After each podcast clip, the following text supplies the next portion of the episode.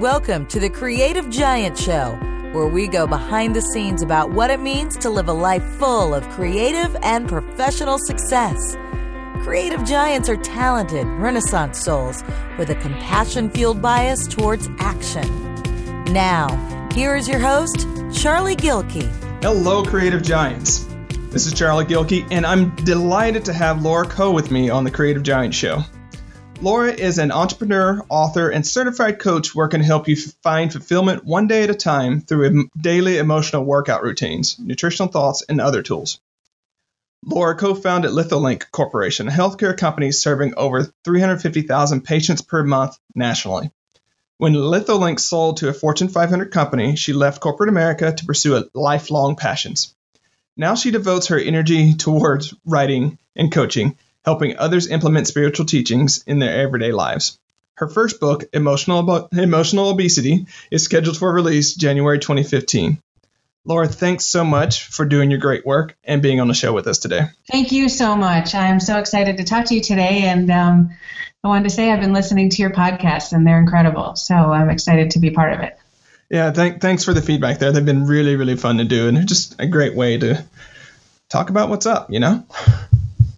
Yeah, yeah, they're they're fantastic. All right, so Laura is actually one of one of the new creative giants to me. I met her a few months ago, and so it's been really delightful conversation. She's got this really phenomenal corporate background, and then she's got some philosophy background, which may come up during the call. Um, and she's made this really important transition, which is sometimes can be really challenging for people to go from one sort of world to the world that she lives in now. So um, let's look at it this way. So everybody else is in the loop with what's going on. Tell us how you moved from being a co-founder of a corporate healthcare service to an author addressing emotional health issues. Um, just just so we all have a background there. Yeah, absolutely. Um, so I had uh, started a healthcare company, like you mentioned, and um, six years ago, I had everything most people would equate with success. Um, I built a multi million dollar company and sold it to a Fortune 500. Um, I had a loving partner and a three year old son. Um, I was even teaching some yoga on the side. so it was, it was really great. So everything looked really great from the outside, but I found myself chronically stressed and stressed to a point that, you know, wasn't healthy. Um, so I realized that all of these so-called successes that I was having in my life weren't really coming from my authentic self. They were kind of coming from these learned values, these learned ideas of what a good life might look like. Um, and I realized I might not be the only person that's living that way. So um, I dove back into my ph- philosophy roots, which we've talked about. I was an undergrad and graduate student in philosophy and um, a student of it for the last 20 years and just got very curious about what was going on with me. And that's when I realized that I thought I was emotionally obese. and um, the idea of that is that this layering had happened of other people's values and ideas of what a good life would look like, um, and I had taken them on as my own.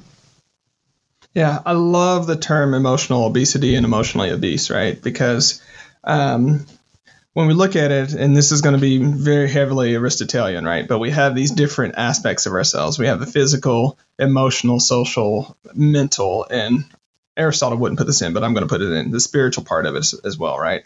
and we can be yeah. entirely too lean, and we can be entirely too obese on each one of those, you know, as you go along. And it seems like um, from a from a um, flourishing point of view, from a thriving point of view, it's finding that right fit for each of us.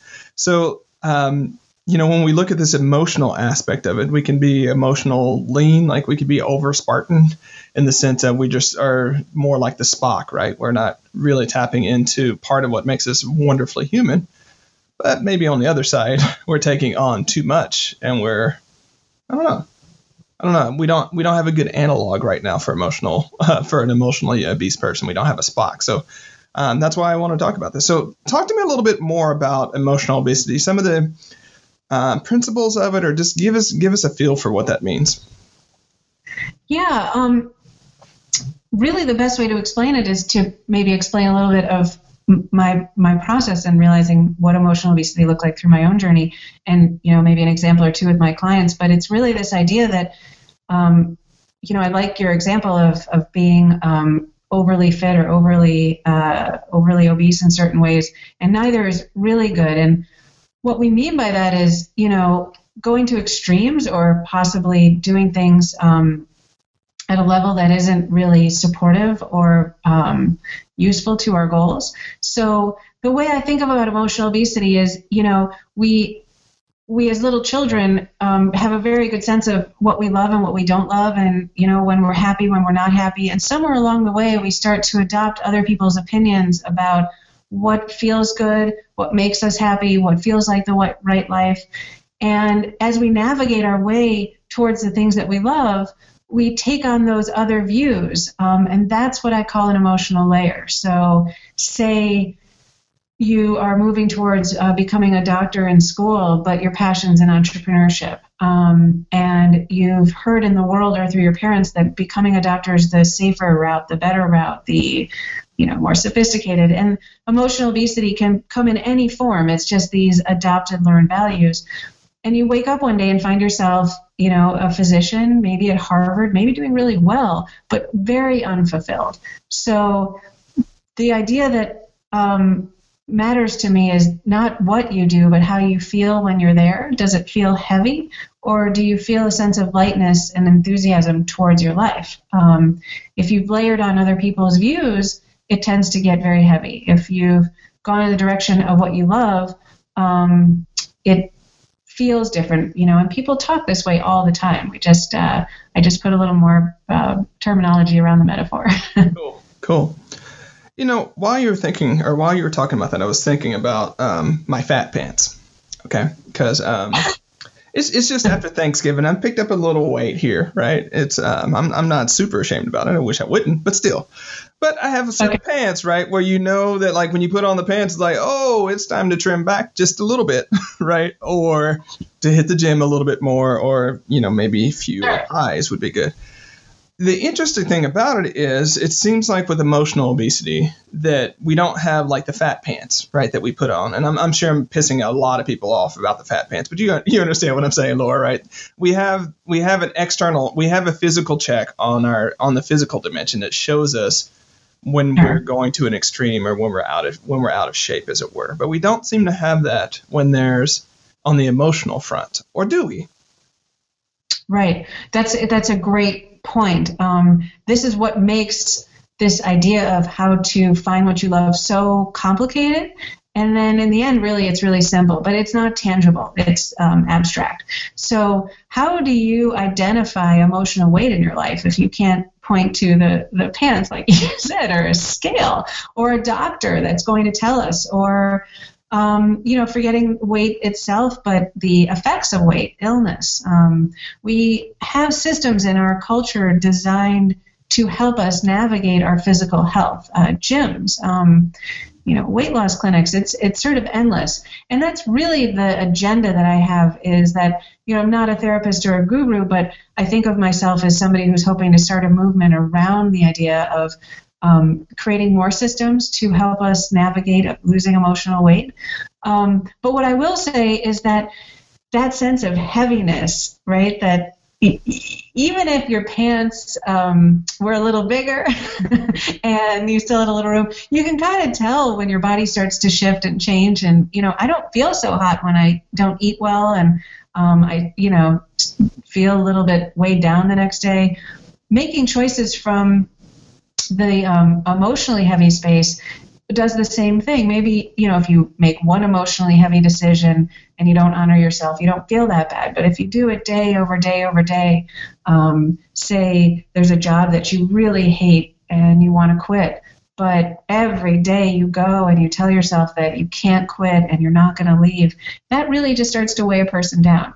So it's more about noticing the thoughts and the way they make you feel um, and that heaviness that they create.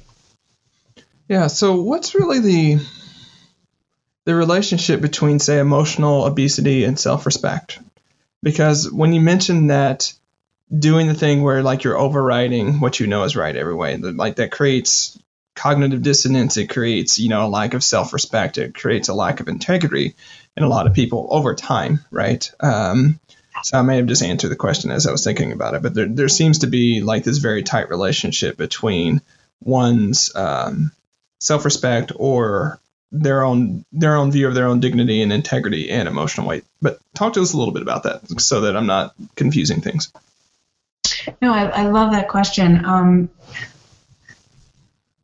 we um, we get to a certain point in our life, and I'm not sure. I think it comes at a different age for different people, where we stop honoring ourselves and our our deeper self, and we stop feeling the right to the life that we um, you know want to live, and we start to adopt either cultural uh, values or values from family and how we step forward into the world.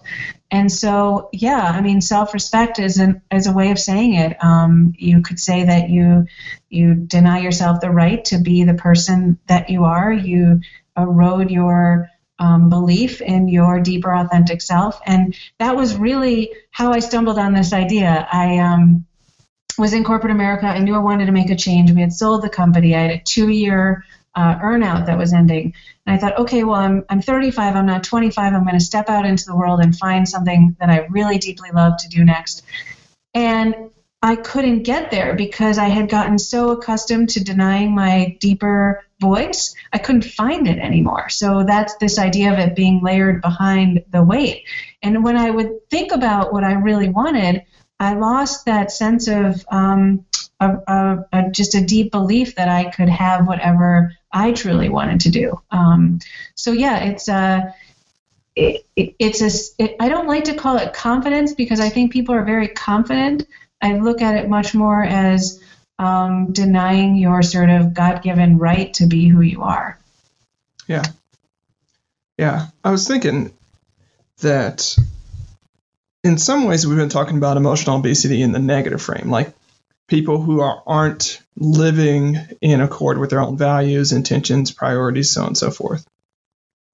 But I also wanted to point out that there's a flip side too, where when you are living in accord with those values, intentions, priorities, and so forth, you it's not that you pick up emotional. Um, it's not that everything just disappears because in some ways you end up picking up additional emotional weight because you are in your zone and living that, and there's so much pressure for either martyrdom or there's so much pressure for you not to live in there that you end up with this whole completely different side conversation of you know like you're you're in your own zone and it's like everyone's not everyone it can often be the case where people are pushing like questioning like hey it's nice like i'll get this from my personal life right occasionally people will say about angela my wife and i not having kids it's like oh that's an that's an interesting lifestyle choice, or that that lifestyle choice allows you to do X, Y, and Z. And I'm like, well, if it's a lifestyle choice, it's a choice either way. And so the fact that we have chosen thus far not to have kids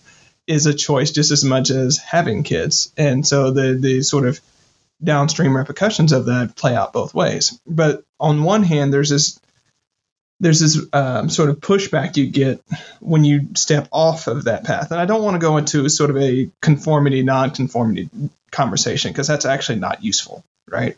But it's really about people being super clear about what they're doing, why they're doing it, and having to deal with some of the emotional fat of other people that other people are sending them that way. Like, do you see that come up in your own work as well?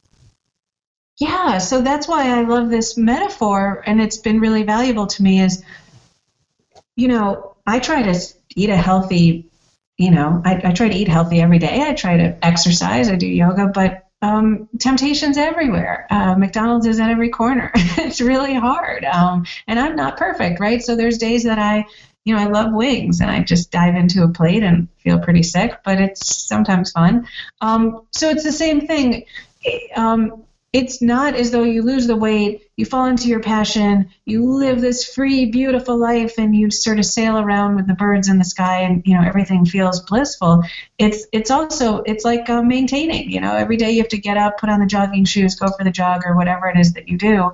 Um, sometimes you don't, and it's the same thing with emotional fitness. Um, you got to put on the emotional jogging shoes, and in your example you know, um, as somebody who hasn't had children, that's something that's going to come up on a regular basis. These societal, um, other people's opinions, views on life, uh, pushing into your view, your authentic self, and why we do this, right, is an interesting cultural norm, but um, the process is to stay with that authentic self. And during the journey of the two years that I've been writing this book and researching it, I will tell you, I was terrible at this. You know, I, I understood the idea and I believed in it, but then somebody would say something and I just get knocked off center and, you know, dive into those wings and eat whatever amount of emotional food I could I could take in and doubt myself and all those doubts would come back. But it was you know get up the next morning try again um, you know lift the emotional weights do the emotional workout and stay with it right? So and it gets easier and easier and easier um, as temptation comes my way and people have ideas about my work or what i should be doing. Um, i don't feel like i can get pushed off center so quickly anymore my feet are much firmly more firmly on the ground um, as i feel when i work out on a regular basis so before you started working on this book. So you said you started around the time you were 35 because that was when the earnout period was. Yeah. Have you ever written a book or anything like that before? No, um, I was uh, the operations side of our company. My brother did sales, strategy, finance, and I took sort of vision, intellectual property, and created product and, and what have you. I built all the teams. Um, I was a philosophy undergrad and graduate student, like I mentioned, so I had written quite a bit, bit um, on the subject of spirituality and philosophy and how to think about uh, the life you want and you know Plato and Aristotle and the conversations you and I have had in the past. But um, as much as I understood or read these things, I, am a big fan of self help. Uh, I mentioned I'm a yoga teacher. I couldn't quite apply it to my life until now. So um, I, I, haven't written a book um, at all on the subject, and this really did help me get clear on, on what worked and didn't work for, for my life. So, over the time of where you've been writing this book, what have been some of the biggest challenges that have come up for you? Where you definitely, to use your own framework, you definitely noticed that you had a lot of emotional obesity around certain topics, or do you just kind of feel that like, there's some work there I need to go through? yeah. Um, so I call it junk food thoughts, right? So um, everybody has cravings. You may want a donut, and I might like a bag of chips. Um, and it's not just a certain donut, right? It might be a glazed donut, and it might be Dunkin' Donuts, particularly that you can't keep away from. And so I found the same thing with thoughts. There's for myself and the clients that I work with, there's certain thoughts. It's, you know, it might be that um, some people have a sense of low self worth or not deserving or I'm not capable enough. That was my favorite. But it doesn't come in a generic form, it comes specifically. I didn't have a PhD, so I didn't have a right to, to write this book. That was my favorite craving junk food thought. It just plagued me for quite a while. And um, so what I figured out was, you know, well, if I'm going to skip the donut and I'm hungry, I need to find something nutritious. So I started adding nutritional thoughts um, against the junk food thoughts. Um, so I started finishing my sentences. Well, what am I talking about? People who have PhDs um, are the only people who can write a book. And I'm like, I, I look through my own shelf and I'm like, almost every book that I love was not written by a PhD, right? So I started rehearsing that in my head, and when I heard myself talking about PhDs on a bad day and how I don't have one, um, I would come back to that. And uh, that's been really, really effective for me. I had a similar one, by the way, and I'll share it, is about writing books and things like that because I'm actually, I came to a point where as much as I liked writing, I realized it was the slowest way of creativity for me. It's like the, the if I wanted to spend years doing something, then that was the slowest way to do it. And so I'm a talker, right? And this is what people who are listening to the podcast are figuring out very, very quickly is I'm a talker. and so I was like, what, how can I do this so that I can like write it and, tra- and have it transcribed and then edit that and then have some people help me with that part of it. And I had this severe sort of like feeling of either shame or, or less than because I was like, are all these other people writing?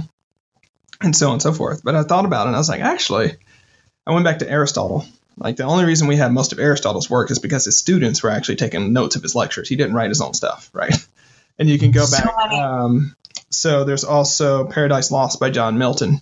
He was blind, and his daughter actually transcribed the entire, you know, Paradise Lost, and so he never actually wrote that either. So I found models throughout history of people who had their work transcribed or had their work sort of like they were they were speakers, they were com- conversationalists, and had it edited that way. And I had all these really good examples. I'm like, you know what? It's good enough for Aristotle. It's good enough for Milton. It's good enough for Charlie, right? So, That's right. That's right. That's exactly the deal. And people don't these um these negative thoughts. They sit out there, and we don't check them. We don't we don't finish check them against reality, decide whether or not we really believe it's true or not, and they plague us. And typically, my clients will have two or three thoughts that are in the way of, you know, changing relationships, getting a new job, following their passion. And it's amazing that, that a thought can have that much power over your life. Um, so once you remove them, um, you know, like you said, you you you were able to check out Aristotle, right? And if it's good enough for him, that it's good enough for you, and move on to do what you want to do. And the fascinating thing, Charlie, is you know, where did you pick up that writing was better than talking, right? Like, how do we how do we do this to ourselves? Um, it's it's amazing how we carry that around and we create a shame point around it. Um, yeah, you and so I on a huge, you know, critique of academia and sort of intellectual society. So we're not going to go that way, but uh, uh, we're not going to do it. I promise. But yeah, there's there's one of those things where I recognize where it wasn't it wasn't my thoughts as much. It was societal osmosis, like socialization, that that was at play, and yep. um, you know, what I also figured out very quickly to counterpoint what you were saying about PhDs is actually getting a PhD is one of the best ways to like not be able to write a book that people actually read. Um, and I know that sounds like a critique, but you're trained to write in ways that aren't accessible for a broad category of people. Um, you're trained to be a specialist. And so when you get into the business of actually um, getting out there and making a difference or reaching the most people with a message as possible, unfortunately, that PhD, unless you you really temper it with good editing or good writing or good style, can actually be counterproductive to one's ability to make the change that they want to happen. That's been my experience. Yeah, and that's what I find so cool is that you know we put a PhD on a pedestal as the end all be all and, and creating an expert out of people. And it does give you an expertise, but it depends on what your goals are. So for the person that really wants to you know, understand some part my friend is a phd in, in cognitive development of children in a very particular way. That's fantastic and hopefully she'll do great work in the world to help us understand how to better educate children. But if you're just trying to do an entrepreneurial business or you know um, in my case uh, write about the ideas of things that have been really helpful to me um, that degree wouldn't be very helpful and I wouldn't really reach the people I'm interested in reaching. So, um, yeah, I love breaking down these concepts and moving past them because um, once you look at them, although they're being put out there as the right way, um, they're they're right for some people, and you have to find your own right way. Yeah, I'm glad you said that because though my statements about academia and PhDs have seemed to be overly critical, my point is not that they're not that they don't have their utility, that they don't have their place, and that they aren't you know really valuable things. It's just they don't fit all context, right? And so right. it's easy for us to make our own boogeymans. Um, and just I don't know why. Well, actually, I'll ask you, why do we do that? Why do we generate these own boogeymans that we have? Because there's no one that's really out there saying like you got to have this, you got to do this. Um, I've got my own theories, but I want to hear your theories as well. Like, why do we do that? Yeah, I, I actually believe that um, that is a big part of our upbringing. Um, we we see shows on on you know being a doctor, on being a lawyer. There's a handful of things in the world that everybody gives the the gold star to a nurse, um, a teacher, and those things are fantastic. And if your life happens to go in the direction of what culture says is a great way to spend your time, and it is immediately obvious to you, um, from a young age, I had a friend who wanted to be an architect, and look at that. There's the whole, you know, world of architecture is right there, and everybody loves the idea of architects. And so he uh, quickly, um, at, at, as a teenager, said, "I love architecture," and he's an architect, and he's really, really happy. Um, but you know, for a lot of people, it's not like that. We muddle our way through. Our our skills are not as obvious. They're um, my brother is a strategist. He's a genius business strategist. How would you know that when you're in grammar school or high school? We're not always being asked to do um, you know not just strategy, but the guy's doing, you know, international business strategy. That skill came out later in his life. So um, I, that's what I think happens is there's a handful of things that we've um, checked off and the systems are very organized around those. And for the rest of us, um, we feel bad for going off route, but um, that's what I feel like the big pushback needs to be is that that's not off route. That's just you know you're you're creative. You have different interests, um, and there's thousands of different ways to express that. Yeah, I'd add that the the additional trick to this is that things that you care about in your teens and 20s might change very rapidly in your 30s and 40s and things like that. So I've sensed the other sense uh, where you know people have a lot of emotional obesity because they went down one career track and it was right. It really was right for them at that time and what they needed, so on and so forth. But then they get into it after, you know, seven, ten years and realize, wait a second, there's this whole other area of my life that I want to explore. Or this this whole other thing. Maybe they become a mm. parent. Maybe they have some other major thing happen in their life, right? Um, and yeah. value shift. And at that point, that's that's where it gets really interesting because it's not just societal stuff. There's also your own historical inertia at play. So, on that note, yeah. what are some? Let's, let's get tangible really quickly because you know we philosophers can do what we do. But um, let's get tangible really quickly. What what are some sort of practical exercises or tips or just things that we can do on a daily basis to, um, you know, check how our emotional pants are fitting? Sure. Love the emotional pants. Absolutely. So um, the easiest thing to do real quick is uh, think about the thing that you, are currently looking to do, whether it's open a new business, change your career, change your relationship, um, you know, go back to school, what, whatever it is that's on your mind um, that you're second guessing. When you think of it, take a pen and paper and i know pen and paper it's like hokey and people don't love to do it but just real quick try to grab the first couple thoughts that come to mind after you're excited. So you have a little bit of enthusiasm you feel excited you can barely say it and then right afterwards people will immediately give out their junk food thought. I would but i can't because i can't because i can't oh, i i i don't know if it's the right time i'm not sure if put those down those are your junk food thoughts um, I don't love positive psych- thinking because it's too generic. It's a one size fit all, like be grateful, um, be positive.